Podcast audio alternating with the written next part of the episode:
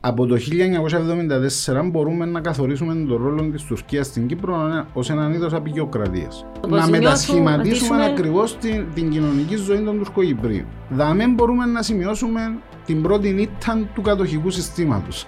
Διότι δεν κατάφερε να το κάνει. Ακόμα και μετά από τόσα χρόνια. Ναι εκατάφερε να επιβάλλει πλήρως τη δομική εξάρτηση, διότι πρόκειται για κατοχή, mm. όμως δεν κατάφερε να, να αλώσει, ας το πούμε έτσι, διότι είναι η φράση που χρησιμοποιεί ο Ερτογάν, η άλωση, το φετίχ mm. δηλαδή, η κατάκτηση του μυαλού. Ε, τούτο είναι το, εν, ένα από τα ζητήματα τα οποία ακόμα ο Ερτογάν θεωρεί ότι είναι απο, ε, απέτυχε και είναι γι' αυτό που αυταρχικοποιεί περισσότερο τη, την πολιτική επιβολή εναντίον στους Τουρκοκύπρου. Η απάντηση στο ερώτημα αν μπορούν που μόνοι τους να κάνουν κάτι. Που μόνοι τους δεν μπορούν να ανατρέψουν την ισορροπία. Άρα ξέρεις, τούτο το αφήγημα, εγώ βρίσκω σε λίγο κωμικό, ε, the two leaders, σπέντων εθνών. Τι two leaders. Δηλαδή πραγματικά είτε είναι ο Ακιντζή, είτε είναι ο Ερόγλου, είτε είναι ο Τατάρ, μπορεί κάποιος να αποφασίσει που τσίνους αυτόβουλα για το τι είναι να γίνει στο Κυπριακό;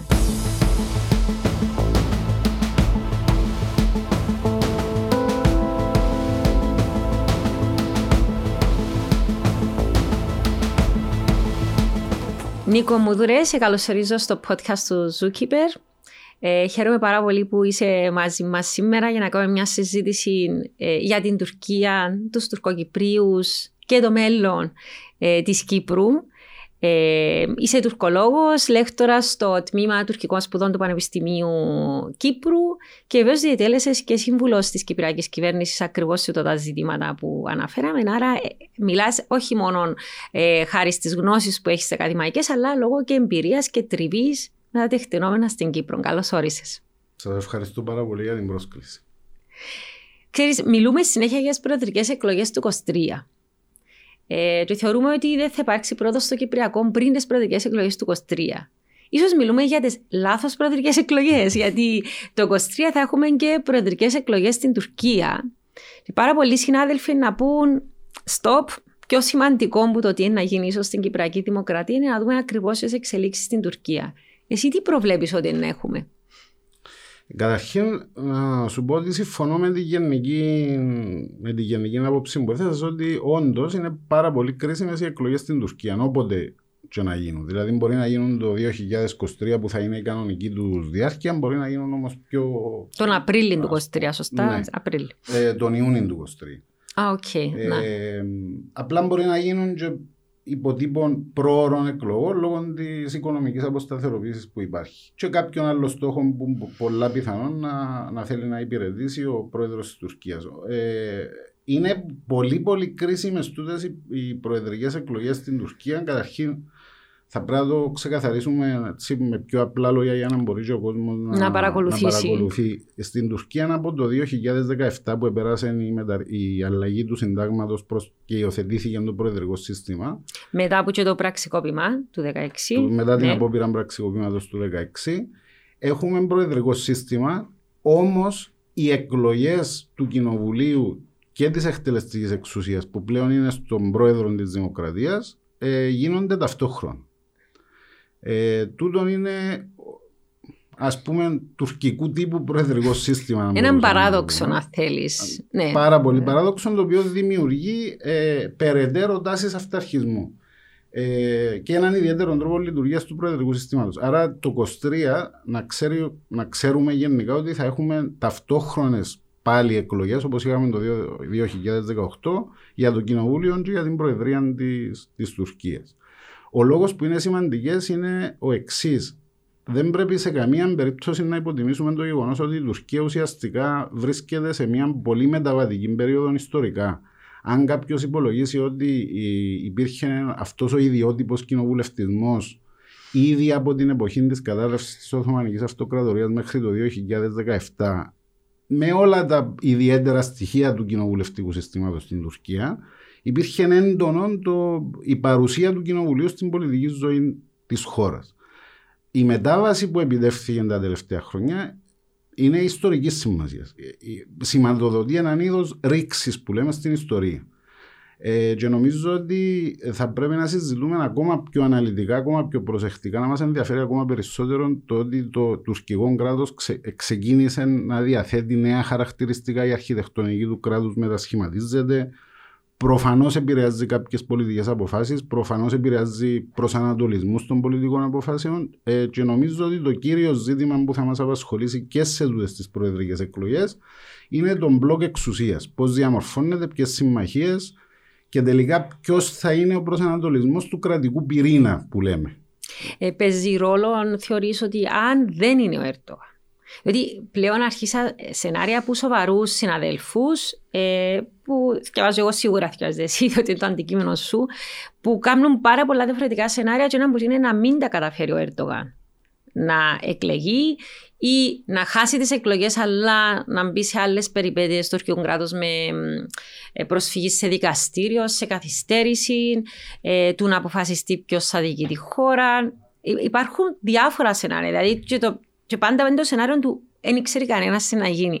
Ε, εσύ πιστεύεις ότι μπορεί να έχουμε όντως αλλαγή στο υψηλότατο δώμα της, του τουρκικού κράτους; Κοίταξε, ή απλώ ένα ανακατωμένο το τοπίο, πιο συγχυσμένο το, το τοπίο; Να προσπαθήσουμε όσο το δυνατόν περισσότερο μπορούμε να το, να το ξεσυχίσουμε. Με, με ποια έννοια το λέω. Όντως από τον προηγούμενο Οκτώβρη, από τον προηγούμενο Σεπτέμβρη μέχρι σήμερα υπάρχει μια μεγάλη σειρά απίστευτος αριθμός αναλύσεων, απόψεων αλλά και ερευνογνώμης δημοσκοπήσεων στην ίδια την Τουρκία που για πρώτη φορά δείχνουν ένα πάρα πολύ σημαντικό στοιχείο μετά από 20 χρόνια. Όταν λέω για πρώτη φορά, εννοώ την τελευταία 20 ναι. ετία. Ότι ε, ο κυβερνητικός συνασπισμός, διότι μιλούμε για συνασπισμούς πλέον στην Τουρκία. Που είναι το ΑΚΠ, το κόμμα του Ερτογάν και, και το κόμμα του Μπαχτσελή, το κόμμα της εθνικιστική δράσης, ναι. που είναι η ακραία δεξιά, ε, φαίνεται να χάνουν το 51%.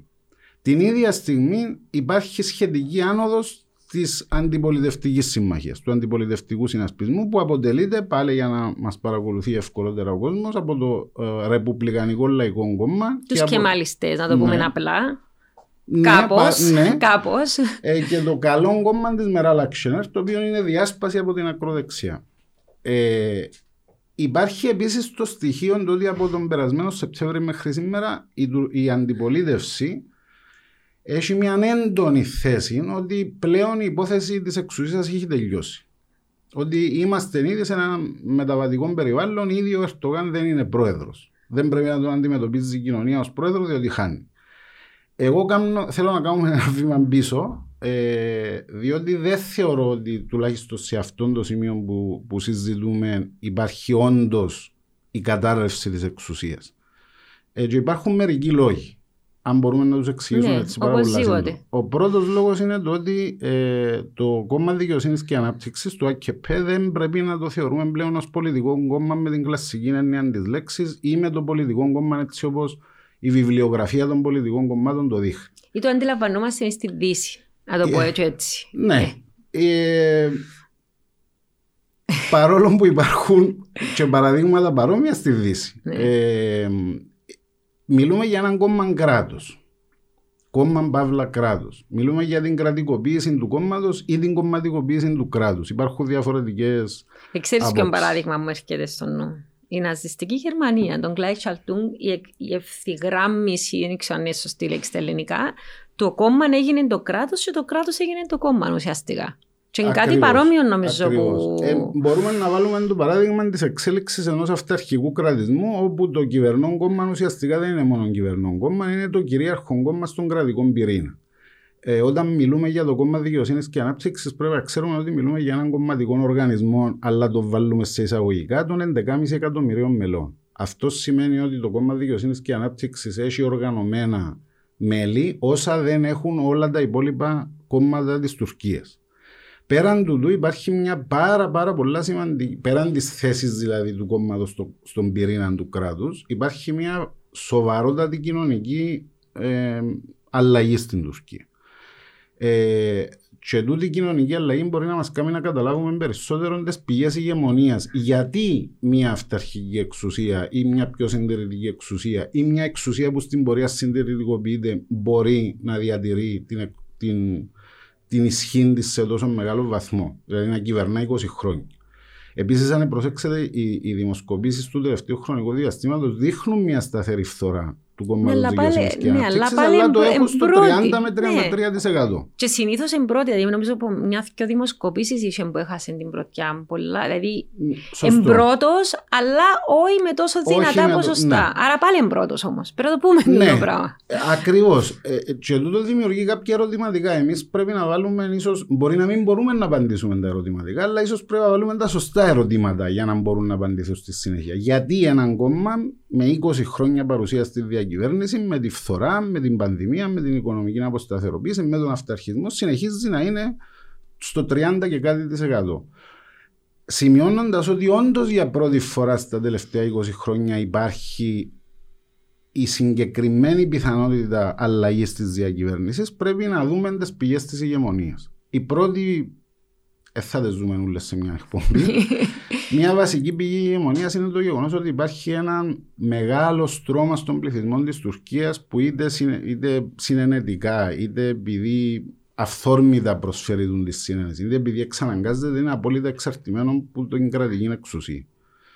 Ε, είτε λόγω της φοβερά μεγάλης δανειοδότησης, είτε λόγω της διεύρυνσης αυτού που ονομάζεται ατομικό πλέον κράτος πρόνοιας. Η εξατομίκευση του κράτους πρόνοιας στην προσωπική ανάγκη του κάθε.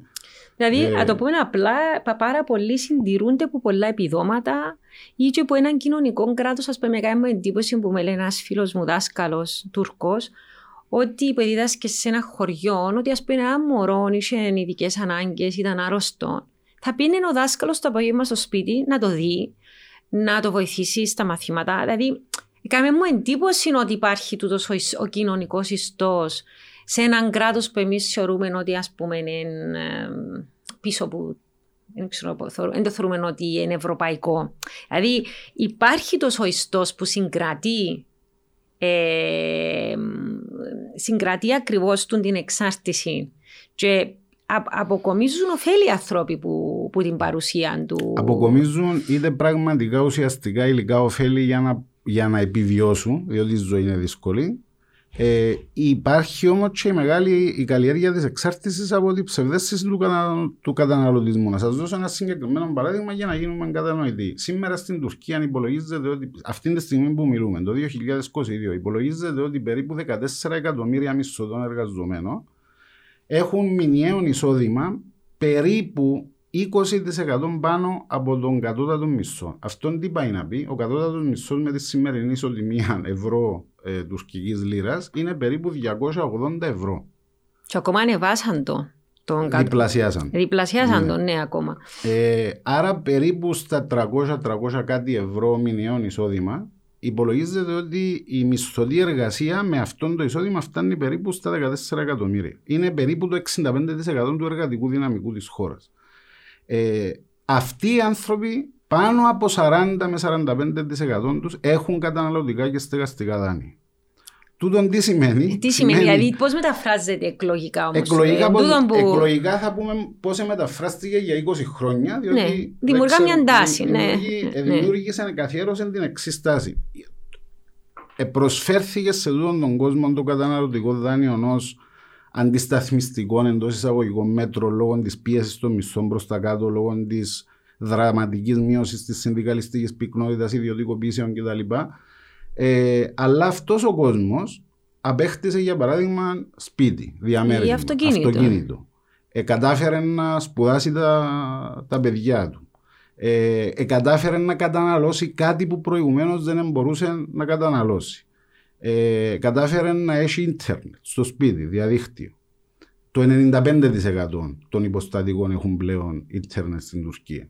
Το 85% του πληθυσμού είναι αστικοποιημένο. Ζει σε, σε μεγάλα αστικά κέντρα.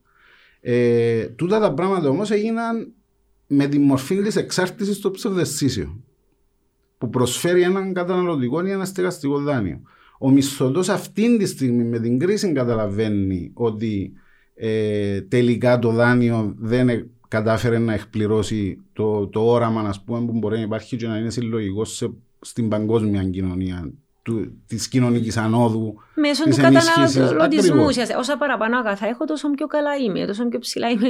τόσο καλύτερα νιώθω ναι. για τη ζωή. Αλλά τούτο όμως τι σημαίνει όμως ε, ε, εκλογικά. εκλογικά ε, έστρεψε έναν πάρα πολύ μεγάλο μέρο μέρος, μέρος της κοινωνίας και ιδιαίτερα από τα κατώτερα και ανώτερα στρώματα της μικροαστικής τάξης προς το έναν και μοναδικό ε, πολιτικό έντυμα. Το έντυμα της σταθερότητας. Okay. Η σταθερότητα μεταφράστηκε ενός η πηγή της αν θέλετε, της ταξικής ανόδου ή της διατήρησης ενός βιωτικού επίπεδου. Η σταθερότητα όμως ε, επιλέχθηκε ενάντια στη δημοκρατία και ενάντια σε άλλα προοδευτικά αιτήματα. Άρα εσύ λες ότι συνειδητά αντιλαμβάνονται ότι κινούνται προς έναν αυταρχισμό, αλλά όσο που έχουν φάει να τρώνε στο τραπέζι τους, ώστε μπορούν να, να, έχουν, να, να συνεχίσουν να διατηρούν ένα βιωτικό επίπεδο συγκεκριμένο, ξέρουν πολλά καλά ποιος τους τα έδωκε τούτα. Και τούτος είναι ο Ερντογάν. Ταυτίζεται το βιωτικό τους επίπεδο με τη συγκεκριμένη εξουσία, στην οποία μπορούν να συνενέσουν στον αυταρχισμό τους, διότι τον ανταλλάσσουν εντός εισαγωγικών με τα ζητήματα ναι. της επιβίωσης. Ε, τουλάχιστον αυτόν επικράτησε τα τελευταία 15 χρόνια. Κάποιος να σου το αντιστρέψει τώρα, να σου πει ότι το ράμα ο άλλος λέει ότι Μα τώρα δεν έχω φάει μπα στο τραπέζι. Δεν μπορώ να σπουδάσω κοπελούθια μου, διότι λόγω του πληθωρισμού ε, οι αποταμιεύσεις μου ε, δεν υπάρχουν πλέον στην τράπεζα, δεν αξίζουν τίποτε. Ε, όταν σήμερα διάβαζα είδηση ότι οι ιδιοκτήτες στο καφέ είπαν ότι να βάλουν τις θερμάστρες να χρεώνουν να πάει στην καφετέρια να κάτσει και να ανάψουν τη θερμάστρα, διότι είναι πάρα πολλά ψηλή τα, τα κόστη της ενέργειας. Άρα, εάν αντιστρέψουν ακριβώς το επιχείρημα που είπες, ότι τώρα υπάρχει θέμα και δεν μπορεί να ε, ε, διατηρηθεί το βιωτικό επίπεδο, σημαίνει ότι μπορεί να προσπαθήσουν να βρουν αλλού του την πηγή της σταθερότητας, αν νιώθουν ότι ο Ερντογάν δεν την προσφέρει. Διότι είδαμε διαδηλώσεις, είδαμε ανθρώπους να μιλούν επώνυμα σε δημοσιογράφους που δεν το θεωρούσαμε παγιάς που είναι το πράγμα.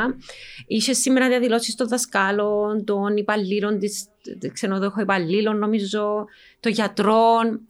Είχε διάφορα, δηλαδή συνέχεια θεωρεί μια ανατάραξη μέσα στην κοινωνία. Άρα, τούτη τάση ακριβώς να οδηγήσει κάπου αλλού. Ε, άνοιξα σε ένα πάρα πολύ σημαντικό ζήτημα, διότι ακριβώς εγώ ήθελα μετά να το συνδέσω με το γεγονός ότι το σενάριο του δεν λειτουργούσε όσο μπορεί να λειτουργήσει η, η πολιτική οικονομία έτσι, ή το μοντέλο της μεγέθυνσης που ακολουθούσε ο Ερτογάν τα τελευταία χρόνια. Και ακολουθούνται επιτυχημένα. Ήταν επιτυχη, επιτυχημένο, δηλαδή σε, ε, αποκόμισε πράγματα. Αποκόμισε κάτι. Βεβαίως. Άρα... Εξού και παρατηρείτε ότι η, σταθερότητα, η περισσότερη σταθερότητα των ψηφοφόρων του ΑΚΕΠ προέρχεται περισσότερο από τα μικροαστικά στρώματα, αλλά η μεγάλη μάζα που τον έχει στηρίξει τα τελευταία 20 χρόνια, δηλαδή η μισθωτή εργασία, φαίνεται να αποχωρεί σιγά σιγά. Ακριβώς για τους λόγους που έχεις περιγράψει. Αυτή τη στιγμή που μιλούμε, υπάρχει ένας χάρτης ε, εντοπισμού των απεργιακών κινητοποιήσεων στην Τουρκία. Μέχρι τις 8 Φεβρουαρίου, δηλαδή μέχρι εχθές, ναι. Οι, οι, κινητο, οι απεργιακές κινητοποιήσεις στην Τουρκία ήταν 36, 16 από τις οποίες είναι στην Κωνσταντινούπολη. Τούτον τι σημαίνει, σημαίνει ότι στην καρδιά της οικονομικής μεγέθυνσης της Τουρκίας υπάρχει μια κοινωνική μετατόπιση από τη μισθωτή εργασία. Αν θα μεταφραστεί αυτό σε μια πολιτική επιλογή εναλλακτική, νομίζω ότι εξαρτάται περισσότερο από την αντιπολίτευση, η οποία έχει μόνο έναν αδύνατο σημείο, το οποίο είναι κρίσιμο δεν κατάφεραν τουλάχιστον μέχρι αυτή τη στιγμή που μιλούμε να, να παρουσιαστεί ως ακριβώς ε, η αντικατάσταση της ασφάλειας που θέλει ο κόσμος να νιώθει. Ότι και με μια νέα κυβέρνηση όσα είχαμε δεν θα χαθούν και, ίσως να, να, έχουμε έναν καλύτερο Εσύ θεωρείς να υπάρχει αντίπαλος δέος, δηλαδή, διότι όντως έχει δίκιο. Έχουμε δει πάρα πολλές φορές να γίνονται συζητήσεις και σε άλλες χώρες ότι δεν θέλουμε τούτον που τώρα, αλλά ποιον; Δηλαδή δεν υπάρχει κάποιος που είναι αντίπαλος Θεός. Απλώς τώρα να σου πει κάποιος, ας πούμε, ο Ημάμογλου, ο δήμαρχος της Κωνσταντινούπολης, κερδίζει πάρα πολύ έδαφο. Το είδαν και ο Γιαβά, ο δήμαρχος της Άγκυρας, αλλά ως επιλογές των κομμάτων, θεωρείς εσύ ότι είναι εφικτές, ότι ξέρεις τα, ξέρεις τα εσωτερικά της Τουρκίας, τα εσωτερικά ζητήματα πάρα πολύ καλά. Εσύ θεωρείς ότι ναι, μεν εμείς θεωρούμε τους τούτους ως πιθανές ηγετικές φυσιογνωμίες. Παίζουν όμως να είναι υποψήφοι για την Προεδρία, να τους υποστηρίξουν, να συμφωνήσουν σε μια κοινή πλατφόρμα η αντιπολίτευση. Δηλαδή, εάν είναι διασπασμένη αντιπολίτευση, διά του παραπάνω ευκαιρίες του Ερντογάν πάλι να, να επικρατήσει. Ούτως ή άλλως το σενάριο πάνω στο οποίο εργάζεται περισσότερο η στρατηγική ας πούμε, τη, του, του κυβερνητικού συνασπισμού είναι να προσπαθήσει να κρατήσει την αντιπολίτευση διασπασμένη, Διασπασμένη. ως τον μόνο δρόμο αναπαραγωγή τη εξουσία. Εξού και αναπτύσσεται πλέον ο νέος διάλογος για το κουρδικό πρόβλημα. Διότι ο πιο στρατηγικός ψήφος στην Τουρκία, στη σύγχρονη ιστορία της Τουρκίας, ήταν οι Κούρδοι ψηφοφόροι. Οι οποίοι πρέπει να πούμε, ε, Νικό και πολύ, νομίζω δεν το αντιλαμβανόμαστε εδώ στην Κύπρο, ότι όταν μιλούμε για, για Κούρδους, οι Κούρδοι είναι, ε, ψηφίζουν με έναν τρόπο. Έχει πάρα πολλούς Ψηφίζουν ψηφοφόρους. πάρα πολλούς Ναι, τρόπους. και έχει πάρα πολλούς. Α πούμε, μπορεί να πεις μια πολλά μεγάλη ομάδα ψηφίζουν τον Ερντογάν, είναι συντηρητικοί, δεν τους εκπροσωπεί το κουρδικό κόμμα που είναι πιο έτσι προοδευτικό, ε, είναι υπέρ των δικαιωμάτων των αιμοφιλοφίλων, παραδείγματος χάρη. Μιλάς για μια πάρα πολλά συντηρητική ομάδα ανθρώπων που ούτε ταυτίζονται με το ΠΚΚ, ούτε με το, με το, κόμμα, το, με το κουρδικό κόμμα. Ούτως ή άλλως θα πρέπει να πούμε ότι μέχρι το 2015, αν, α, αν πούμε την έναρξη της, της εκλογικής ιστορίας της πρόσφατης το 2002 που εμφανίζεται εκλογικά δυνατόν το ΑΚΠ μέχρι το 2015, το πρώτο κόμμα στον κουρδικό πληθυσμό ήταν το ΑΚΠ, δεν ήταν τα κουρδικά Ναι, κόμματα. Κομμάτα. Από το 2015 και μετά στις κουρδικές περιοχές υπάρχει ένα νέο, ε, μια νέα πραγματικότητα για πολύ συγκεκριμένους λόγους, όμως ούτως ή άλλως πάλι θα πρέπει να προσθέσουμε ότι το ΑΚΠ είναι το δεύτερο κόμμα. ναι, Ε, άρα ε, ξέρει. Ε, ε, άρα το χαρακτηριστικό το οποίο έβαλες είναι πάρα πολύ σωστό. Αν θα συζητούσαμε για τον τρόπο ζωής, όταν λέω τρόπο ζωής, το way of life που, με, που μπορεί να μετρηθεί σε ποιοτικές Ναι. έρευνες στην Τουρκία, ε, στον άξονα συντηρητισμός, κοσμικότητα κτλ. Στο πιο συντηρητικό άξονα βρίσκεται η πλειοψηφία της κουρδικής κοινωνίας. Ε, άρα η, η, μια πολύ μεγάλη μερίδα Κούρδο ψηφοφόρο ψηφίζει λόγω του τρόπου ζωής ή Του αξιακού λόγω του, του συστήματος, αξιακού να το πούμε, συστήματος ναι. των νοοτροπιών κτλ. Χωρίς να σημαίνει όμως ότι αποκόπτει εντελώς το ενδιαφέρον της από το τι συμβαίνει με το, με το κίνημα το κουρδικό. άρα όταν αρχίζει ξανά ένας διάλογος για κουρδικό, εσύ που πιστεύεις ότι αποσκοπεί.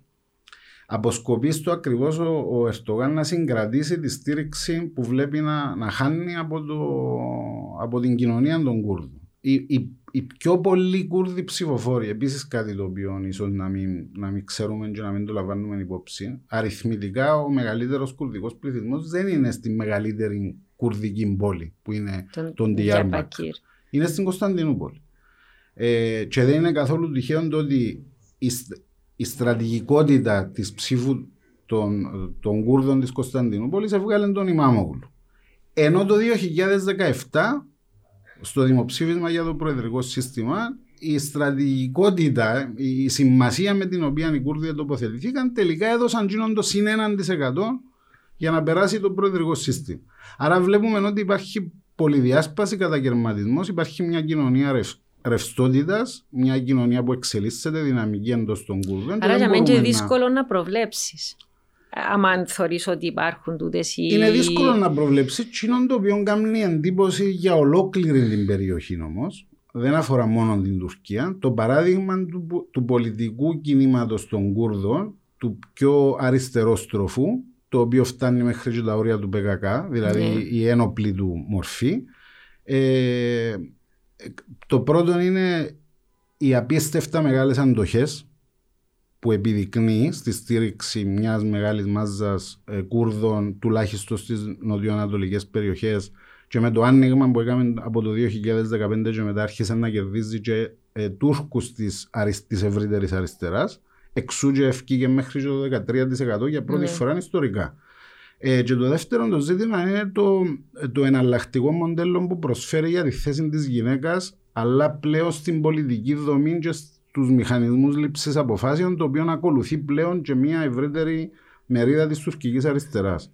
Και είναι πραγματικά ένα εκπληκτικό παράδειγμα το οποίο ε, θα το ε, μεταφράζαμε στην Κύπρο επειδή δεν υπάρχει άλλο λεχτικό να πούμε ποσόστοση Ναι. αλλά η ποσόστοση του γυναικείου κινήματος των Κούρδων φτάνει στο 50%. Δεν είναι ποσόστοση Άρα απλά. πρακτικά πώς μεταφράζεται το στην πολιτική ζωή; Πρακτικά πώς μεταφράζεται. Όπου εκλέγεται άντρας δήμαρχος εκ μέρους του, κόμματος- του Δημοκρατικού Κόμματος των Λαών, που είναι το, Ναι. το- όπου- που είναι το κουρδικό κόμμα. Πώς το προφέρουμε, Χέντεπε. Χέντεπε. Ε, όπου εκλέγεται άντρας δήμαρχος, επίσημα στο ψηφοδέλτιο, μετά τις εκλογές διορίζεται γυναίκα βοηθός του. Όπου εκλέγεται γυναίκα δήμαρχος από το ψηφοδέλτιο, μετά υπάρχει άντρας ο οποίος είναι ο συνδήμαρχος. Μια, μια χαρά δουλεύει το σύστημα. Το σύστημα Υπάρχουν γυναίκες για να τις βάλεις. Ναι, ε, ήταν, ήταν μια μεγάλη προσπάθεια που έγινε από τη δεκαετία του 70 αλλά έφτασε στο 50%. Εντάξει, όμως, ε, κοίτα, ε, νομίζω οι Κούρδοι στον Κοπανί, παραδείγματος χάρη, με, με, ε, να κάνουν ενοπλή αντίσταση. Και δηλαδή, και αμέ, σπάζουν και τα στερεότυπα.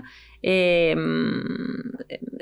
τα έμφυλα στερεότυπα. Όταν έχεις γυναίκες που πολεμούν στο πλάι των αντρών, ισότιμα.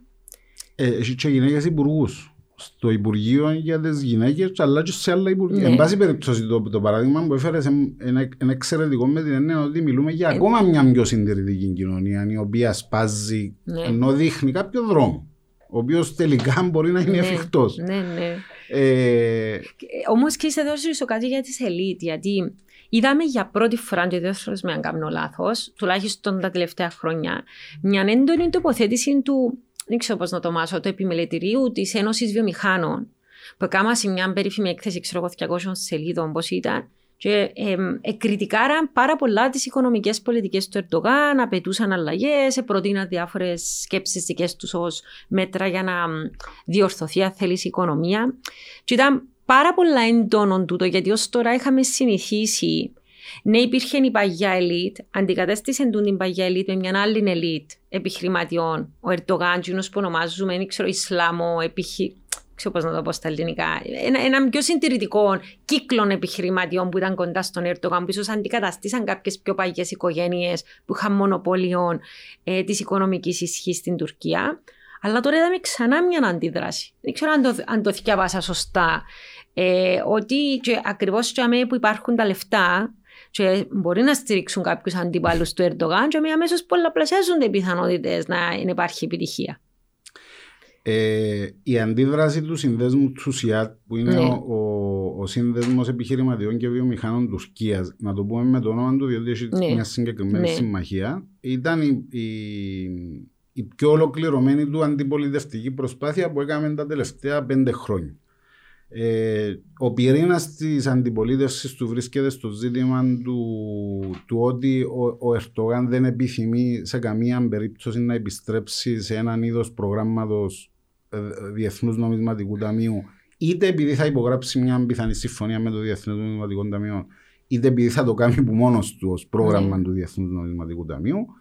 Ε, το αντίπαλο δέος αυτού του επιχειρηματικού σύνδεσμου, το οποίο με οικονομικούς όρους δεν είναι αντίπαλο δέος, για να είμαστε ειλικρινείς, ακόμα ο σύνδεσμος βιομηχάνων και επιχειρηματιών Τουρκίας ε, έχει τη μεγαλύτερη πίτσα στην οικονομία της. Γι' αυτό δεν διαβάσαμε ένα, ένα σημάδι, να θέλεις, που συντείνεις στο ότι ε, τρέμει ακριβώς υπάρχει, ναι. ακριβώς υπάρχει αλλαγή του μπλοκ εξουσίας που πλέον ένα σημαντικό του κομμάτι όπως είναι ο συγκεκριμένος σύνδεσμος φαίνεται να εκφράζει, να πολιτικοποιεί μάλλον τη διαφωνία του δημοσίου και τούτον έχει, έχεις δίκιο ότι πλέον είναι ένα πολύ σοβαρό σημάδι. Ε, Όμως τούτη η ιστορία πάει παλιά στη δεκαετία του 50, δεκαετία του 60. Δεν θα πάμε εκεί πάνω. Απλά να πούμε ότι η, η 20 ετία που μας επέρασε, ιδιαίτερα η διακυβέρνηση του ΟΖΑΛ 80-90 και Ερτογάν από το 2000 και μετά, ενώ τον 21ο αιώνα, έδειξε ότι δεν υπάρχει αντικατάσταση τούτης της επιχειρηματικής ελίτ. Απλά υπάρχει η ενίσχυση μιας άλλης επιχειρηματικής ελίτ είναι Ισλαμιστές επιχειρηματίες, μπορούμε να τους πούμε Ισλαμιστές επιχειρηματίες, όχι επειδή έχουν. Όχι επειδή ακολουθούν την Ισλαμική οικονομία, απλά επειδή χρησιμοποιούν τη θρησκεία ως σχεσιακό κεφάλαιο και με το ίδιο το κράτος, αλλά και με τις εξαγωγικές mm. τους δραστηριότητες. Είναι, σύνδε... είναι ένα ανεξάρτητος σύνδεσμος επιχειρηματιών και βιομηχάνων, ο Μουσιάτ. Υπάρχει μόνο μια αλλαγή γραμματό. Ε, Ακριβώς όμως, τούτη αντιπαράθεση σήμερα γίνεται διότι ο Ερτογάν φαίνεται ότι από το 2015, από το 2013 και μετά, τελικά μετά την πανδημία να αποφασίζει ότι θα κάνει τη μεγάλη αλλαγή στο οικονομικό μοντέλο. Και φαίνεται ότι οι επιχειρηματίες, ας τους πούμε Ισλαμιστές επιχειρηματίες, προτιμούν ένα σχήμα οικονομικού μοντέλου που να λέει περίπου το εξής, για να μην ναι, απλά, ναι, απλά για να. Σταθερότητα στην υποτιμημένη τουρκική λίρα, στην υποτιμημένη τουρκική λίρα, σταθερότητα. Φτηνή εργατική δύναμη, διότι υπάρχει ε, η πυκνότητα του, του συνδέσμου στη μεταποίηση, στη μεταποιητική βιομηχανία. Που χρειάζονται εργάτες ουσιαστικά. Χρειάζονται, ακόμα, χρειάζονται σέρκα, ναι, να το πούμε. Είναι, ναι, διότι ναι. είναι βιομηχανίε έντασης εργασίας και όχι κεφαλαίου. Ναι. Δεν έχουν ψηλή τεχνολογία. Ε, επίθεση στον εξαγωγικό τομέα ακριβώς διότι θα είναι φτηνά τα προϊόντα και πλέον σταθερότητα στους ρυθμούς ανάπτυξης μέσω των εξαγωγών. Εν τούτον που λέει ο Ερτογάν όμως. δηλαδή αν ακούσεις... Μα τούτη είναι η οικονομική πλατφόρμα, ναι. τούτη της, κοινωνικής ναι, συμμαχίας. Λέει σου εγώ θα, δεν με ανησυχεί ότι πέφτει η λίρα, γιατί είναι πάρα πολλά φτηνές τώρα οι εξαγωγές μου και να δημιουργήσω τόσο τεράστιο ε, πλεόνασμα στις, ε, μεταξύ εξαγωγών και εισαγωγών που να δημιουργήσω ε, περισσότερη ανάπτυξη. Εντάξει, τούτο είναι απλά. Ναι, ναι, ναι. ναι τούτο ναι, που λαλούν ναι. τόσο ε, σύνδεσμο. Άρα τούτο, το θέμα είναι δουλεύει όμως το πράγμα, είναι το μεγάλο ε, ερώτημα. Προς το παρόν υπάρχουν, υπάρχουν στοιχεία που φαίνεται ε, να πετυχαίνει, όπως είναι η δραματική αύξηση των εξαγωγών, μάλιστα στην περίοδο της πανδημίας. Και τουρισμός ο τουρισμός. Όμως υπάρχουν ζητήματα τα οποία τελικά είναι γκρίζε ζώνε και προκαλούν τούτα τα ρήγματα. Γιατί ξέρει, η ενέργεια αγοράζεις στην με ξένος συνάλλαγμα και είναι ακριβή η ενέργεια. Αφού ήρθαν και επιδοτήσασαν, ε, επιδοτήσασαν νομίζω τα οικοκυριά, νοικοκυριά, νομίζω επιδοτήσαν την ενέργεια και επιδοτήσαν τις βιομηχανίες. Κάπως έτσι ναι, και μια ναι, συζήτηση για τούτο. Άρα, αφού οι πρώτες ύλες αγοράζεστε, την ενέργεια αγοράζεστε, ακριβοπληρώνεστε, δηλαδή πόσο φτηνά πόσο φτηνές μπορούν να είναι οι εξαγωγές. Ξέρεις, οικονομικά κάπου έχει κάποια ερωτηματικά αν τούτη εξίσωση μπορεί να δουλέψει. Έχει πάρα πολλά ερωτηματικά. Ε, απλά ήθελα να πω ότι το, το μεγαλύτερο ερωτηματικό που τούτα, επειδή είναι ένα μοντέλο το οποίο μοιάζει περισσότερο με το λεγόμενο ας πούμε καπιταλισμό στην Ανατολική Ασία, ε, το μεγάλο ερωτηματικό που προκύπτει είναι από τον ηγεμονικό ρόλο του κράτους που μπορεί να διαδραματίσει και αν μπορεί ο Ερτογάν στη σημερινή του φάση να τον υλοποιήσει. Ποιος είναι τούτος, να επιβάλλει ουσιαστικά με την κρατική βαρύτητα, με την, με την κρατική εξουσία, κάποτε αυταρχική, κάποτε με επιβολή, στον ιδιωτικό τομέα που θα προσανατολίσει τις επενδύσεις του. Ναι, αλλά σε Ανατολική Ασία μιλούμε για τους ε, Asian Tigers, ας πούμε, με τις αυταρχικές οικονομίες όπως ας πούμε η Σιγκαπούρη, η Κορέα. Μιλάς για πιο μικρές οικονομίες. Και επίσης, να σου πω και κάτι άλλο. Α πούμε, ε, χτε προχτές ήταν ο Υπουργός Οικονομικών της Τουρκίας στο Λονδίνο, και είπε στο περίφημο, εθώρουν τα σχολεία των διαφορών που ήταν παρόντες, ξέρεις, που φτιάχνουν μπλωστό, δεν και μηνύσκει τίποτε κρυφόν, είπαν ότι έχουμε 200 με 300 δισεκατομμύρια δολάρια λαλή σε χρυσό, έχουν τα σπίτι τους οι, οι πολίτες του κράτους, και να τους ζητήσουμε να εξαργυρώσουν τούτο το, το χρυσάφι με, με τουρκική λίρα. Καλά, τι είναι να πάεις να πεις στο άλλο φερμακοσμήματα σου ε, ξέρω εγώ τι για... Κατάλαβες, δηλαδή, ε, ε, ήβραν το γελίο ότι ήταν σαν κάπως κωμικό να, να, να, ένας υπουργός οικονομικών να προτάσει τον το πράγμα ως επιχείρημα ότι έχουμε ένα αποθέματα χρυσού, αλλά απλώς έχουν τα άνθρωποι σπίτι τους. ε, είπε ακόμα κάτι ακόμα πιο κωμικό; Ε, το, το οποίο ε, δεν γνωρίζω αν μεταφράστηκε στον ελληνικό ναι. τύπο ελληνόφωνο ή διεθνή, είπε ότι δεν μπορείτε εσείς να καταλάβετε το ζήτημα του πληθωρισμού στην Τουρκία. Α, ναι, γιατί ναι. ο δικός μας πληθωρισμός ε, έχει πολιτισμικές διαφορές. Εντάξει, και εκείνο, εντάξει, ήταν μεγάλη. Σχολιάστηκε ποικιλό τρόπος από οικονομικούς αναλυτές. Αλλά ξέρεις, καμιά φορά μπορεί να κρυφκείται σε μια αλήθεια πίσω από κάποια πράγματα. Κρυφκείται μεγάλη αλήθεια, διότι τις περισσότερες φορές μπορεί να κρίνουμε καλοπροαίρετα, δεν λέω ότι ε, σκόπιμα με σκόπιμότητα που το κάνουμε, να λέμε ας πούμε ότι ο Ερτογάν είναι εκτός ελέγχου. Ε, ε, εγώ δεν το βρίσκω εκτός ελέγχου, ας πούμε αλήθεια. Τέλος πάντων, κάνει πράγματα ανορθολογικά κτλ. Ναι, αλλά και εσύ θεωρείς όμως ότι είναι εκτός ελέγχου. Εγώ θέλω τον ότι πάει ως τσέπον παίρνει. Εγώ δεν τον παίρνει, σταματά. Εγώ έτσι το διαβάζω πάντως. Ακόμα και στις οικονομικές του ε, επιλογές που κάνει, που έχουν βαρύτατη σημασία για το πώς εξελίσσεται η κοινωνία στην Τουρκία, έχει έναν βαθμό ορθολογισμού ο οποίος στο τέλος μπορεί όμως να του στοιχήσει την ίδια την εξουσία. Ναι. Ο ίδιος όμως έχει ένα συγκεκριμένο ιδεολογικό πρόγραμμα. Θεωρεί ότι ιδιαίτερα ο κόσμος μετά την κρίση της πανδημίας θα αλλάξει με τεκτονικές αλλαγές. Θεωρεί ότι το κέντρο της παραγωγής πλέον, το κέντρο του, οι αλυσίδες ανεφοδιασμού ανά το παγκόσμιο, έτσι όπως επικρατούσε στην εποχή πριν την πανδημία ή ακόμα και στην εποχή πριν την παγκόσμια κρίση του 2008, πλέον μπαίνουν σε μια άλλη πορεία. Και ο ίδιος θεωρεί ότι την Τουρκία πρέπει να την τοποθετήσει σε μια πιο πλεονεκτική θέση. Και θεωρεί ότι ο πληθωρισμός είναι το. Ε, και τούτο όμως είναι που τους στοιχίζει αυτή τη στιγμή. Γι' αυτό λέμε ότι υπάρχουν πάρα πολλά ερωτηματικά. Ναι.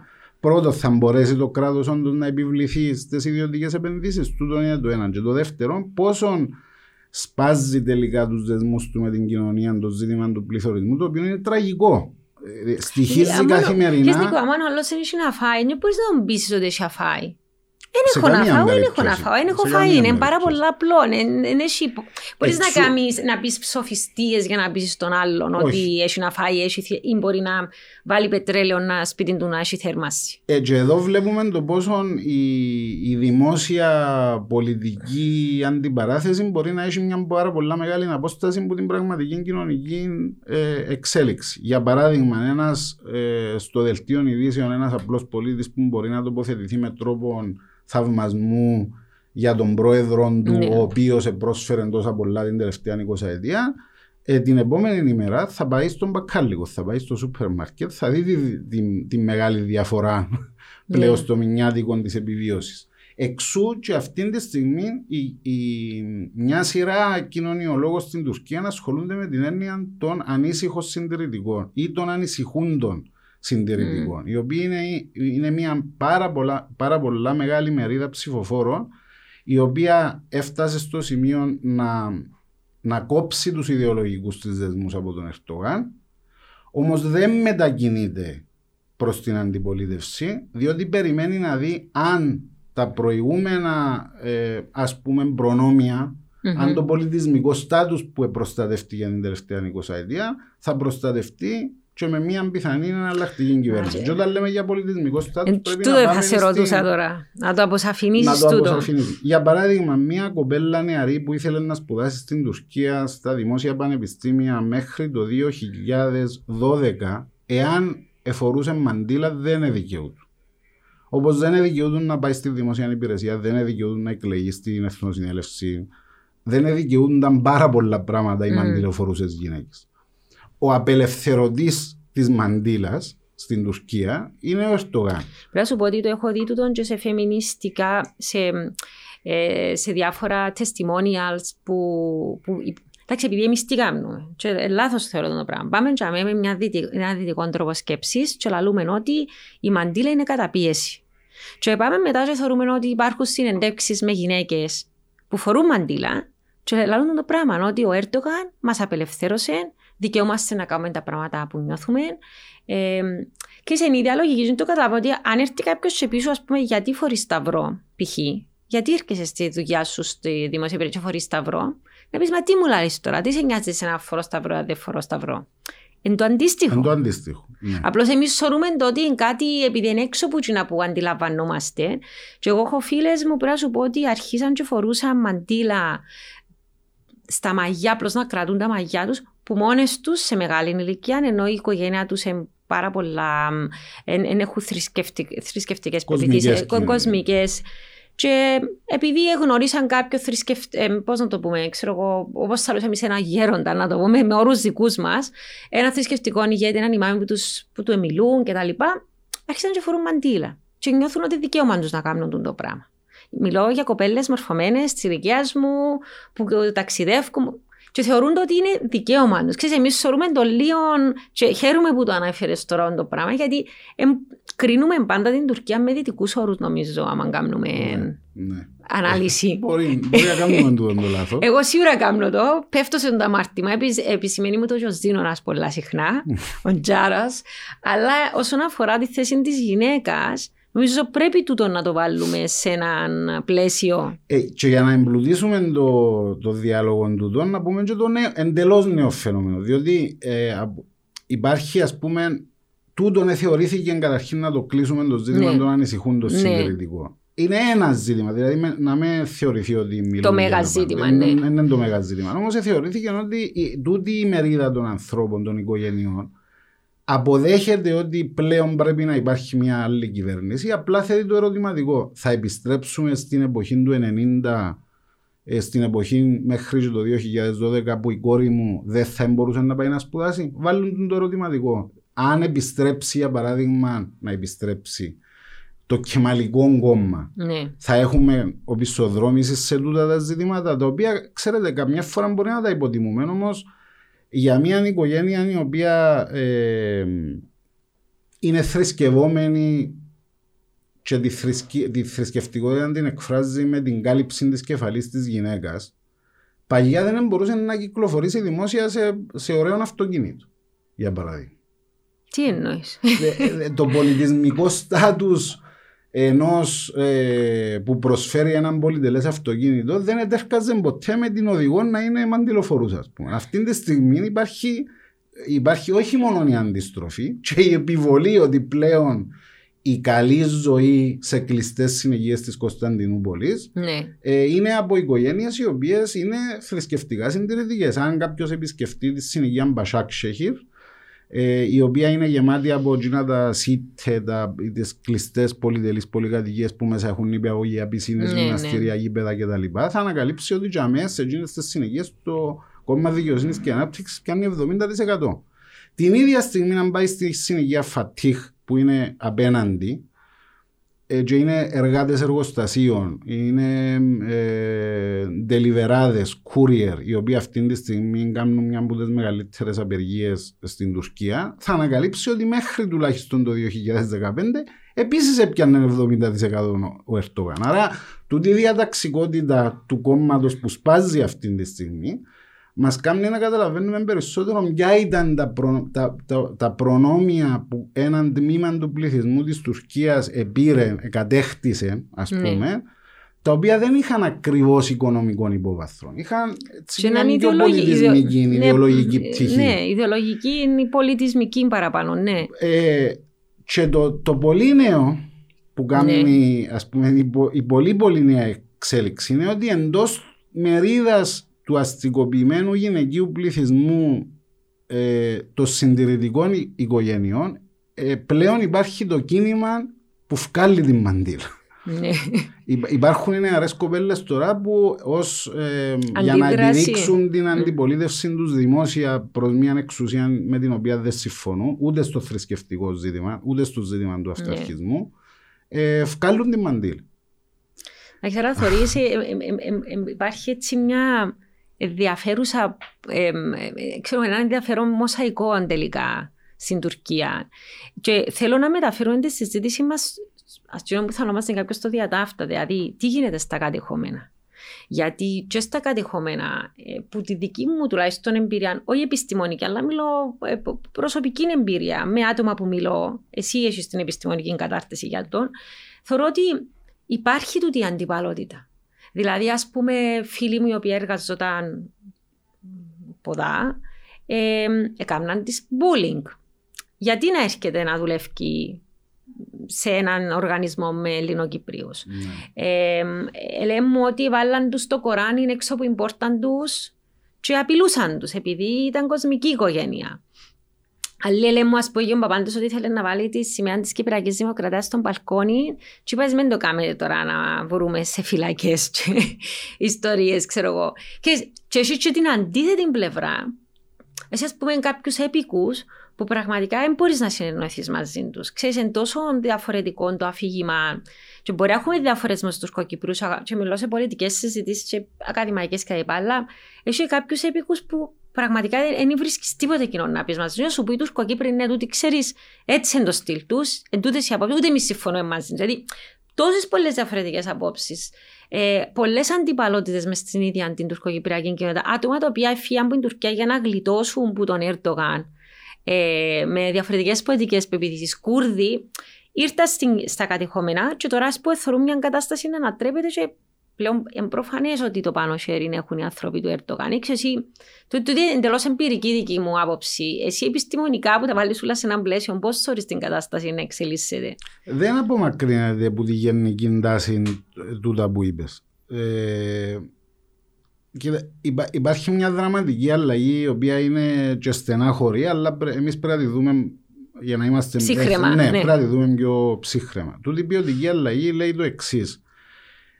Από το 1974 μπορούμε να καθορίσουμε τον ρόλο της Τουρκίας στην Κύπρο ως έναν είδος απεικιοκρατίας. Ναι.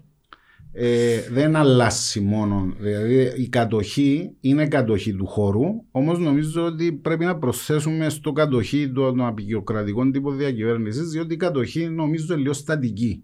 Υπάρχει ένα σύστημα της κατοχής που εξελίσσεται με απεικιοκρατικές ε, επιβολέ, το οποίο φτάνει να, να, να θέλει, να επιδιώκει να αλλάξει τον DNA των ηθαγενών, ας το πούμε. Και που ονομάζω στα αγγλικά hearts and minds. Δηλαδή πάμε για να εγκλωβίσουμε, να θέλεις ναι. το πώς σκέφτονται, το πώς Να μετασχηματίσουμε ακριβώς την, την κοινωνική ζωή των Τουρκογυπρίων. Δαμέ μπορούμε να σημειώσουμε την πρώτη νύχτα του κατοχικού συστήματος.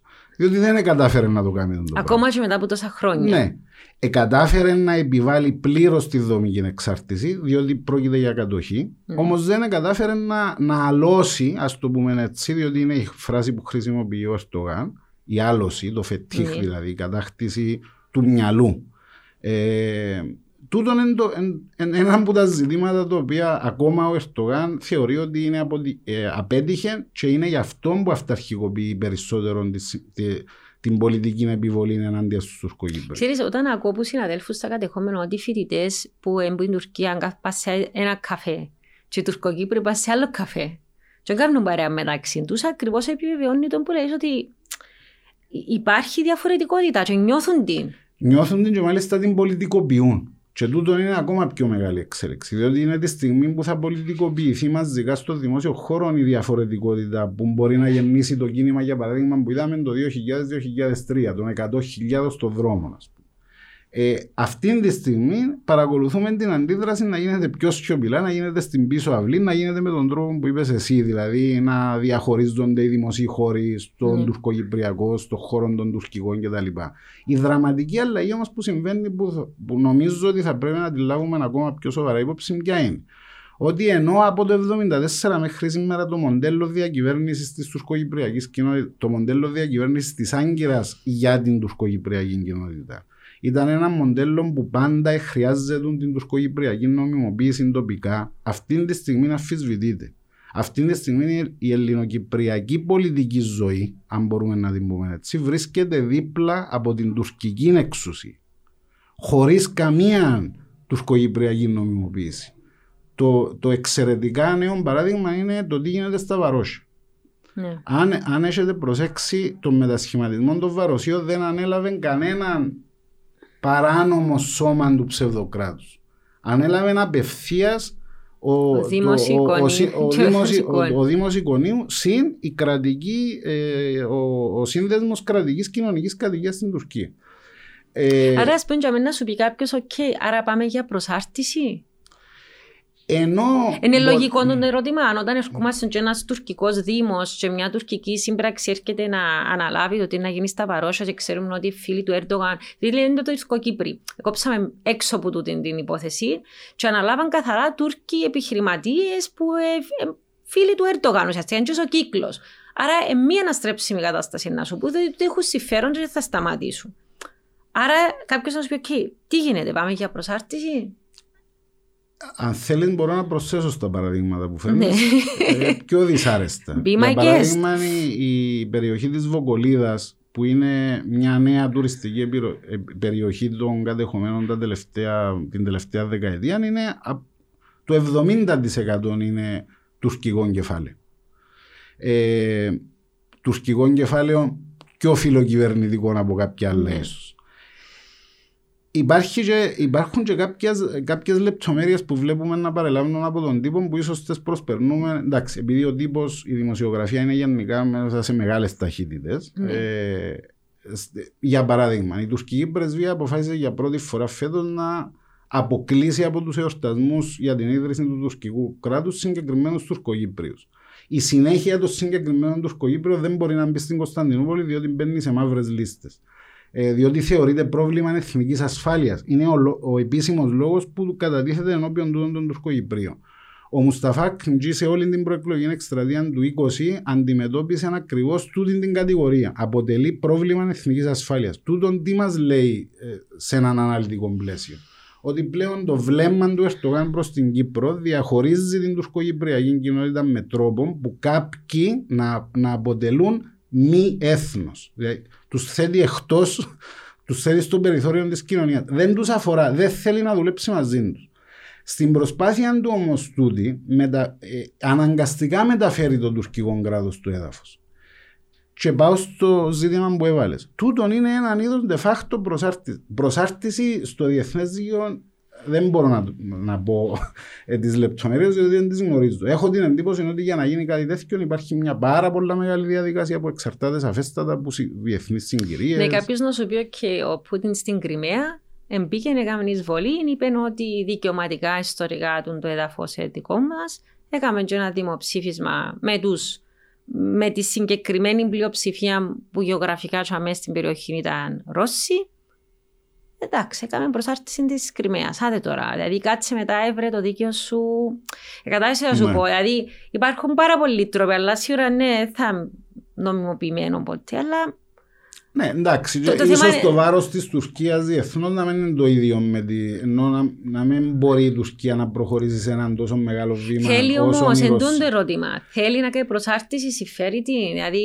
Ακριβώς. Τούτο, τούτο είναι και ένα ζήτημα το οποίο ακόμα ε, παραμένει ανοιχτό, διότι υπάρχει ανοιχτό το ζήτημα του πώς θα, ε, πώς θα καταλήξει τελικά η σχέση της Τουρκίας με αυτό που ονομάζεται Ευρωπαϊκή Ένωση. Ποιο είναι το νέο περιεχόμενο της Ευρωπαϊκής της πορείας, διότι. Νομίζεις να απασχολεί τους το πράγμα, γιατί κάποιοι να σου πούνε δεν τους ενδιαφέρει η σχέση. Δεν τους ενδιαφέρει το, η πλήρες ένταξη στην, στην Ευρωπαϊκή Ένωση. Όπως έχω την εντύπωση ότι ούτε την Ευρωπαϊκή Ένωση. Ναι, νομίζω ότι είναι δεδομένο. Τα κράτη δεν ενδιαφέρονται για την πλήρη. Όμως δεν έπαψαν, νομίζω, και τα δύο μέρη να ενδιαφέρονται πώς Ποια θα είναι τούτη η νέα τους σχέση. Πρέπει υπάρχει μια σχέση. Πρέπει υπάρχει μια ναι. σχέση.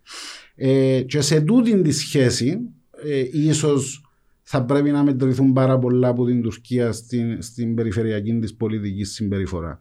Ε, στην, στην εξωτερική της πολιτική γενικά. Όμως, τούτο είναι ένα ζήτημα το οποίο νομίζω ε, ε, πάρα πολλά λεπτές ισορροπίε και είναι κάτι στο οποίο δεν μπορώ να έχω άποψη ολοκληρωμένη. Τι είναι όμως που υπάρχει ε, με πολύ αρνητικές δυναμικές επί του εδάφους και επί της ύλης πλέον των κατεχομένων. Δηλαδή το, το βόρειο έδαφος της Κύπρου αλλάζει καθημερινά. Μπορούμε να δούμε στο επίπεδο, για παράδειγμα, της μικροδιοκτησίας του μικρεμπορίου, του, του μικροκαταστηματάρχη. Παραδοσιακά ήταν τουρκοκυπριακός χώρος ο μηχανικός της γειτονιάς, ο κουρέας της γειτονιάς, ο μπακάλι, ο περιπτεράς κτλ. Τούτο το πράγμα τώρα εξαφανίζεται και αντικαθίσταται που τούτο το μικρομεσαίο μέχρι μικρής κλίμακας ε, τουρκικών κεφάλαιων, τουρκική παρουσία.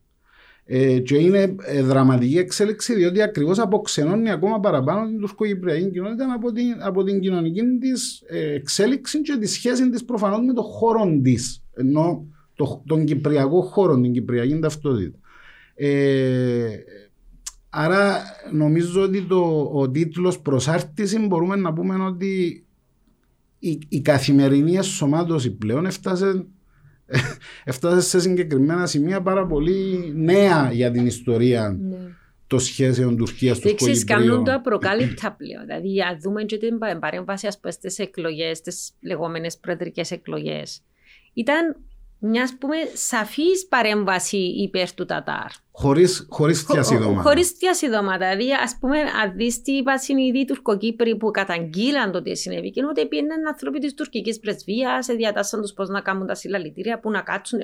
Δηλαδή, μιλάς για πράγματα χωρίς να τους νοιάζει πλέον καθόλου να κρυφτούν διότι έχουν φτάσει στο σημείο να θεωρούν ότι με τον πυρήνα της τουρκοκυπριακής κοινότητας και ιδιαίτερα τον πυρήνα ο οποίος ε, πιο θετικός στο να συνεργαστεί με την ελληνοκυπριακή κοινότητα σε μια ε, λύση του κυπριακού προβλήματος, δεν μπορούν να, ε, να καθιερωθούν ως ε, τουρκική επιρροή. Εξού και ε, υπάρχει τούτη πλέον η, η, ιδεολογική βία. Ε, και με παίζει ρόλο το, το πώς ιδεολογικά δηλαδή δαιμονοποιούνται ορισμένοι Τουρκοκύπροι οι οποίοι εκφράζουν μια συγκεκριμένη πολιτική αντίληψη είτε στον άξονα αριστερά-δεξιά είτε στον άξονα ομοσπονδία ή ομοσπονδία για τη ναι. λύση του Κυπριακού. Ε, και εδώ πρέπει να πάμε στην, στο άλλη, στην άλλη πλευρά της αντιπαραθέσης και να δούμε το ίδιο το κίνημα των Τουρκοκυπρίων τι κάνει. Διότι Μπορεί να έχει... κάνει κάτι, εν τούτο ερώτημα που να σου πει κάποιος. Okay. Ε, αν δεν υπάρχουν τούτες οι, οι αντιφάσεις, αντιστάσεις, μπορούν να, να, να καταφέρουν κάτι ή να τις πνίξουμε το που πάνε, να πάνε να εκφραστούν; Όταν λέμε να πετύχουν κάτι, τι εννοούμε; Να πετύχουν κάτι, να ας πούμε, π.χ. Να ανατρέψουν την κατοχή. Να, να ανατρέψουν, ε, αν θέλεις, έναν καθεστώς το οποίο ε, υπάγεται πλήρως στην Άγκυρα. Ή μπορεί να έχουμε κάποιον ποτέ στην εξουσία στην τουρκοκυπριακή κοινότητα που να μένει υποτελεί στην Άγκυρα, να το πω έτσι τόσο απλά ο προηγούμενος Τουρκογύπριος ηγέτης ήταν ένα καλό παράδειγμα. Ναι, αλλά ας δει τώρα κατηγορήσαν τον Ακίντσι ότι ούτε καν ενδιαφέρθηκε πραγματικά να κάνει προεκλογική εκστρατεία σε τούντες ναι. παράνομες εκλογές που είχαν, διότι ήξερε ότι ήταν χαμένος που sharing. Και κάτι είδα που, που έγραφα διάφορα εναντίον του, ούτε καν, ούτε καν προσπάθησες, ας πούμε, για τούτες Ούτε καν μπήκε στη Βουλή έτσι άγιο, αλλά στη δική τους Βουλή, σε Το, το, το κόμμα του, ναι. Ε, άρα ε, η, η, ε, παραδώσαν τα όπλα, δηλαδή κάποιος να πει παραδώσαν τα όπλα οι Τουρκοκύπρια, άρα υπάρχει κάτι; Ε, να δούμε λίγο την ιστορική εμπειρία. Η ιστορική εμπειρία τι μας λέει, ότι παρόμοιο, παρόμοια ισορροπία ε, πολιτικών δυνάμεων, αν το πάρουμε μόνο στο επίπεδο των εκλογών, είχαμε το, το 1998. Το 1998 η αριστερά κατέβηκε πάλι στο 20%. Ε, το πρόβλημα δεν ήταν το ότι κατέβηκε στο 20% τα κόμματα που υποστηρίζαν Ομοσπονδία. Το πρόβλημα ήταν ότι τα, η συντριπτική πλειοψηφία των εδρών της λεγόμενης Βουλής ήταν από το Δημοκρατικό Κόμμα και το Κόμμα Εθνικής Ενότητας. Μέσα σε πέντε χρόνια, από το 1998 μέχρι το 2003, αναποδογυρίστηκε η πολιτική ζωή. Εντελώς. Όμως υπήρχαν κάποιες πάρα πολλά σημαντικές εξελίξεις για να γίνει το πράγμα. Το 1998 ήταν αποτέλεσμα πάρα πολλών εξελίξεων, αν θυμάσαι. Θκευάζοντας τα. Είχαμε τους S300, είχαμε το ενιαίο αμυντικό δόγμα, είχαμε δολοφονίες στα οδοφράγματα, είχαμε ένταση γενικά στα οδοφράγματα.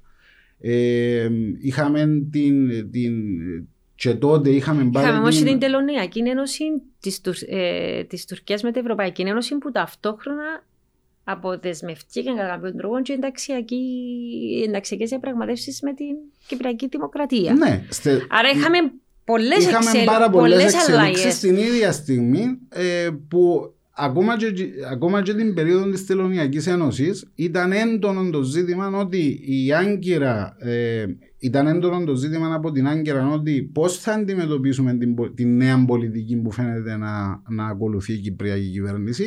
Θα την ακολουθήσουμε με τη μέθοδο της πρόθεσης όχι μόνο των δύο κρατών, της πλήρους εσωμάτωση. Και ήταν η μοναδική περίοδος στην πολιτική ζωή του Ντεχτάς που το υποστήριξε καθαρά ότι θα πρέπει τελικά να εσωματωθούν στην Τουρκία. Ναι, αλλά μετά από Ντεχτάς δεν εξυπηρετούσε πάλι τους σκοπού της Άγκυρας, επακετάραν τον. Άρα, ε, ε, δηλαδή, εκείνος που δεν εξυπηρετά συμφέροντα της Άγκυρας, Νικό, φεύγει.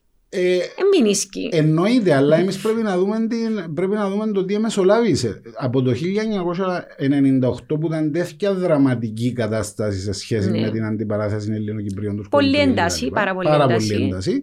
Ευρεθήκαμε στο μεγαλύτερο κίνημα της ιστορίας της τουρκοκυπριακής κοινότητας το 2000, το οποίο άλλαξε τα πάντα μέχρι το 2003.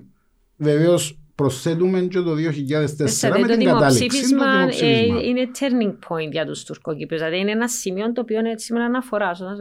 Θεωρούν ότι καταρρεύσαν οι ελπίδες τους και, και, και, και, και χρεώνουν μας το. Εμάς, τους Ελληνοκυπρίου, ναι. ότι ε, καταστρέψαμε με τη δική μας απόφαση στο δημοψήφισμα οποιασδήποτε ελπίδες είχαν γίνει για να. Για να ακούει το, που, ναι, ακούει το πάρα πολλού το πράγμα είναι, το, είναι στο, στην πλευρά της τουρκοκυπριακή κοινότητας που υποστηρίζει την Ομοσπονδία, νομίζω ότι αυτό είναι ένα, ένα κοινωνικό τραύμα το οποίο ακόμα δεν εξεπεραστήκε. Σε μερικές συγκυρίες βλέπουμε να ξαναφκένει πάνω, ναι, ναι, όπως ναι, είναι ναι. η σημερινή συγκυρία. Που θέλω να καταλήξω ότι όντως η πολιτική ζωή και τα, τα αποτελέσματα των λεγόμενων εκλογών μπορεί να δείχνουν ότι υπάρχει μια, ένας συμβιβασμός μεγάλων μερίδων του πληθυσμού προς το πελατειακό δίκτυο που καλλιεργείται, προς το διχοτομικό σύστημα, προς το σύστημα της κατοχής κτλ. Ε, Όμως υπάρχει ακόμα εκείνη η σιωπηλή αντιπολίτευση η οποία τι ψαχνεί ένα πολιτικό πρόγραμμα για να οργανωθεί. Και το πολιτικό πρέπει, κάτι άλλο που πρέπει να πάμε στην απέναντι πλευρά για να, για να το κρίνουμε είναι το εξής. Γιατί πάντα παίζει ρόλο να υπάρχει συζήτηση διαπραγματεύσεις στο Κυπριακό πρόβλημα; Διότι μόνο και μόνο το ότι υπάρχει διαπραγμάτευση στο Κυπριακό πρόβλημα Κάποιες από τις τουρκοκυπριακές δυνάμεις ευνοούνται ως εξής. Μπορούν να πιάσουν το αντικείμενο των διαπραγματεύσεων και να το μετατρέψουν αυτόματα σε πολιτικό πρόγραμμα και πολιτική αντιπαράθεση εντός των κατεχομένων. Κάτι που δεν, δεν μπορεί να συμβεί στον, στον ίδιο βαθμό στους Ελληνοκύπρου, γιατί διότι οι Τουρκοκύπροι με τούτη την πολιτική αντιπαράθεση τι κάνουν. Μπορούν να φανταστούν ακριβώς τον εαυτό τους πώς θα είναι στη διεθνή νομιμότητα. Η συζήτηση περί αυτού πρόκειται. Όταν γίνονται διαπραγματεύσεις στο Κυπριακό, μπορεί το Ρεπουμπλικανικό Τουρκικό Κόμμα ή το Κόμμα Κοινωνική Δημοκρατίας να επικοινωνήσει με τον κόσμο και να του πει το περιουσιακό θα αλλάξει ως εξής, ας πούμε. Η, η, η θέση σας διεθνώς, τέλος πάντων τα μωρά σας στα πανεπιστήμια θα αλλάξει η κατάσταση ως εξής. Ε, η οικονομία πλέον θα αλλάξει ως εξής. Έχουν, έχουν πάρα πολλά απτά παραδείγματα Πουλούν για να ελπίδα. αναπτύξουν. Ε, να πουλήσουν ελπίδα, δεν τον κάνουν οι πολιτικοί. Είναι τούτο. Πρέπει να έχεις μια νομίζω ότι ελπίδα μπο- να κάτι να πεις για το μέλλον. Δεν μπορείς να μιλάς μόνο για το παρελθόν και το παρόν, αν είσαι κόμμα. Δεν θα λέω ότι πουλούν την ελπίδα. Μπορούν να, μπορούν να φανταστούν τον εαυτό τους σε μια διεθνή νομιμότητα που δεν υπάρχει αυτή τη στιγμή. Διότι το, το μεγάλο ζήτημα της πολιτικής αντιπαράθεσης στην τουρκοκυπριακή κοινότητα είναι πότε θα γίνουμε νόμιμα μέλη του διεθνούς δικαίου, ας πούμε. Τη διεθνούς νομιμότητα. Ναι, και νομίζω το, το, το, η μεγάλη αντιπαράθεση είναι το πώς. Δηλαδή, Και το πώς, Δηλαδή βεβαίως. τώρα η συζήτηση είναι ότι τούτα όλα που, που συμβαίνουν με την Τουρκία να οδηγεί το δρόμο ε, βοηθούν μας, εμά βοηθούν. Ακριβώς. Ε, κατάλαβες, δηλαδή, ε, Όταν- νιώθω ότι υπάρχει τόσο εσωτερικός διάλογος, αν θέλεις, μες στην Τουρκοκυπριακή. Υπάρχει έντονος συν ακόμα μια πτυχή που, που, που δεν θα πρέπει να την υποτιμούμε. Ε, όταν η διαπραγμάτευση στο Κυπριακό προσφέρει την πλατφόρμα δημιουργίας πολιτικής αντιπολίτευσης και πολιτικών προγραμμάτων στην τουρκοκυπριακή κοινότητα, αυτόματα αναβαθμίζεται ε, ο διάλογος, ο ιδεολογικός, ας πούμε, με το ποια θα είναι η θέση και των Ελληνοκύπριων. Δηλαδή, οι Ελληνοκύπροι είναι πάντα κομμάτι της καθημερινής πολιτικής αντιπαράθεσης στα κατεχόμενα όταν υπάρχει διαπραγμάτευση στο Κυπριακό. Άρα μπορούν να ανοίξουν κάποιες συμμαχίες, πολιτικές συμμαχίες ή, ή να καταργηθούν ορισμένες πολιτικές συμμαχίες. Στις συγκεκριμένες λεγόμενες εκλογές ήταν ε, παράξενες εντός εισαγωγικών εκτός από την πανδημία, την οικονομική αποσταθεροποίηση, το νέο μοντέλο σχέσεων που είπαμε προηγουμένως, ήταν παράξενες και από την άποψη του ότι δεν εμφανίστηκε πούποτε η ελληνοκυπριακή κοινότητα. Δεν έπαιξε κανέναν, ας πούμε, στην πολιτική αντιπαράθεση οι Ελληνοκύπροι ω δρόντες επίλυσης του κυπριακού προβλήματος, δεν μπήκαν μέσα στο, στο Άρα δεν πολιτικό ήταν το πλαίσιο. κυπριακό το ζήτημα ουσιαστικά. Ήταν η οικονομία, ήταν Στη- η καθημερινότητα. Τούτον όμως μεταφέρει το κυπριακό πρόβλημα σε ποιον άξονα; Σε έναν πρόβλημα άγκυρας του Κυπρίου. Που δεν λύεται. Λο- δεν, λύεται δεν λύεται υπέρ των Τουρκοκυπρίων διότι η ανισορροπία της ισχύως είναι τόσο πολλά μεγάλη που είναι αδιέξοδο. Ε, ναι, δηλαδή Ε, εντάξει. του- είναι η απάντηση στο ερώτημα αν μπορούν που μόνοι τους να κάνουν κάτι. Που μόνοι τους δεν μπορούν να ανατρέψουν την ισορροπία. Άρα ξέρεις, τούτον το αφήγημα, εγώ βρίσκα ως λίγο κωμικό, ε, the two leaders, ας πούμε το εννοούμε έθνο. Τι two leaders. Δηλαδή πραγματικά, είτε είναι ο Ακιντζή, είτε είναι ο Ερόγλου, είτε είναι ο Τατάρ, μπορεί κάποιος να αποφασίσει που τσίνους αυτόβουλα για το τι είναι να γίνεις στο Κυπριακό. Υπάρχουν και στις στιγμές της Καταλαβες. απόφασης που ε, θέλω να διαφοροποιηθώ ελάχιστα ως εξής.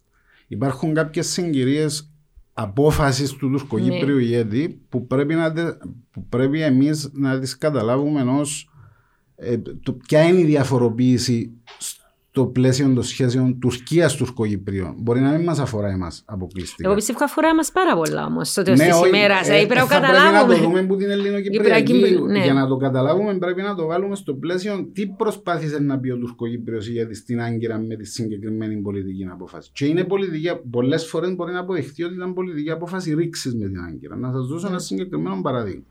Όταν ο Ακιντζή ας πούμε αποφάσισε να, να συνδέσει το ζήτημα, μάλλον να αποσυνδέσει το εδαφικό από τις εγγύησεις στο Μον Πελεράν, αν δεν κάνω λάθος. Ε, όχι στο Κράμοντα. Ναι, Έχω την πιο εντύπωση πριν, ήταν στο ναι. Μον Μπελεράν. Τούτον ήταν μια κίνηση η οποία μπορεί το αποτέλεσμα του εδαφικού να με, να, να με συμφωνεί η ελληνοκυπριακή κοινότητα με την πρόταση της συγκεκριμένης. ας πούμε. Δεν το λέω ως Ένα άλλο, ε, άτερον εκάτερον, Ε, δεν είναι το που συζητούν η τώρα. αποσύνδεση του εδαφικού που το ζήτημα της ασφάλειας ήταν μια απευθείας ρήξη με ό,τι πιο στρατιωτικό υπάρχει στην αντίληψη της Άγκυρας για το Κυπριακό. Διότι η στρατιωτική αντίληψη ε, της Άγκυρας για την επίλυση του Κυπριακού θεωρεί ότι το, έδαφος, η- το εδαφικό ζήτημα πρέπει να συνδέεται απόλυτα με την ασφάλεια, πρέπει να υπάρχει ευθυγράμμιση για συγκεκριμένους στρατιωτικούς λόγους του εδάφους, δεν πρέπει να υπάρχουν χορκά που να σπάζουν, ας πούμε, δηλαδή η συμβίωση Ελληνοκυπρίων και Τουρκοκυπρίων να μπαίνει προς το βόρειο έδαφος σε, σε Μμμ. μελλοντική εδαφική διευθέτηση. Ο, ο Μουσταφά Κντζή και μια σειρά πολιτικών ηγετών, απλά στη συγκεκριμένη περίπτωση ήταν ο Τουρκοϊπριος ηγέτης, ε, ε, πρόσφερε, να πούμε, όχι ε, πρόσφερε, ε, δημιούργησε τούτο το ρήγμα με την ίδια την Άγκερ. Ναι, απλώς δεν μπορούσε να πάρει μέχρι τέλους. Και τώρα κάνουν λίγο το συνήγορο του διαβόλου, γιατί στο τέλος της ημέρας είναι το αποτέλεσμα που μετρά. Δεν μπορούμε Αλλά να η το πρόθεση απαντε- είναι εγώ πάρα δεν- πολύ καλή, αν υπάρχει, αλλά το αποτέλεσμα. Εγώ δεν θα λέω ότι είναι πρόθεση. Λέω ότι είναι μια πολιτική θέση. Εντάξει, μια πολιτική ιδεο- πράξη μια μάλλον. ιδεολογική Και πολυ- αντίληψη. πολιτική Ναι, πράξη που τη στιγμή που το έκαμε. Ναι. Ναι. Ε,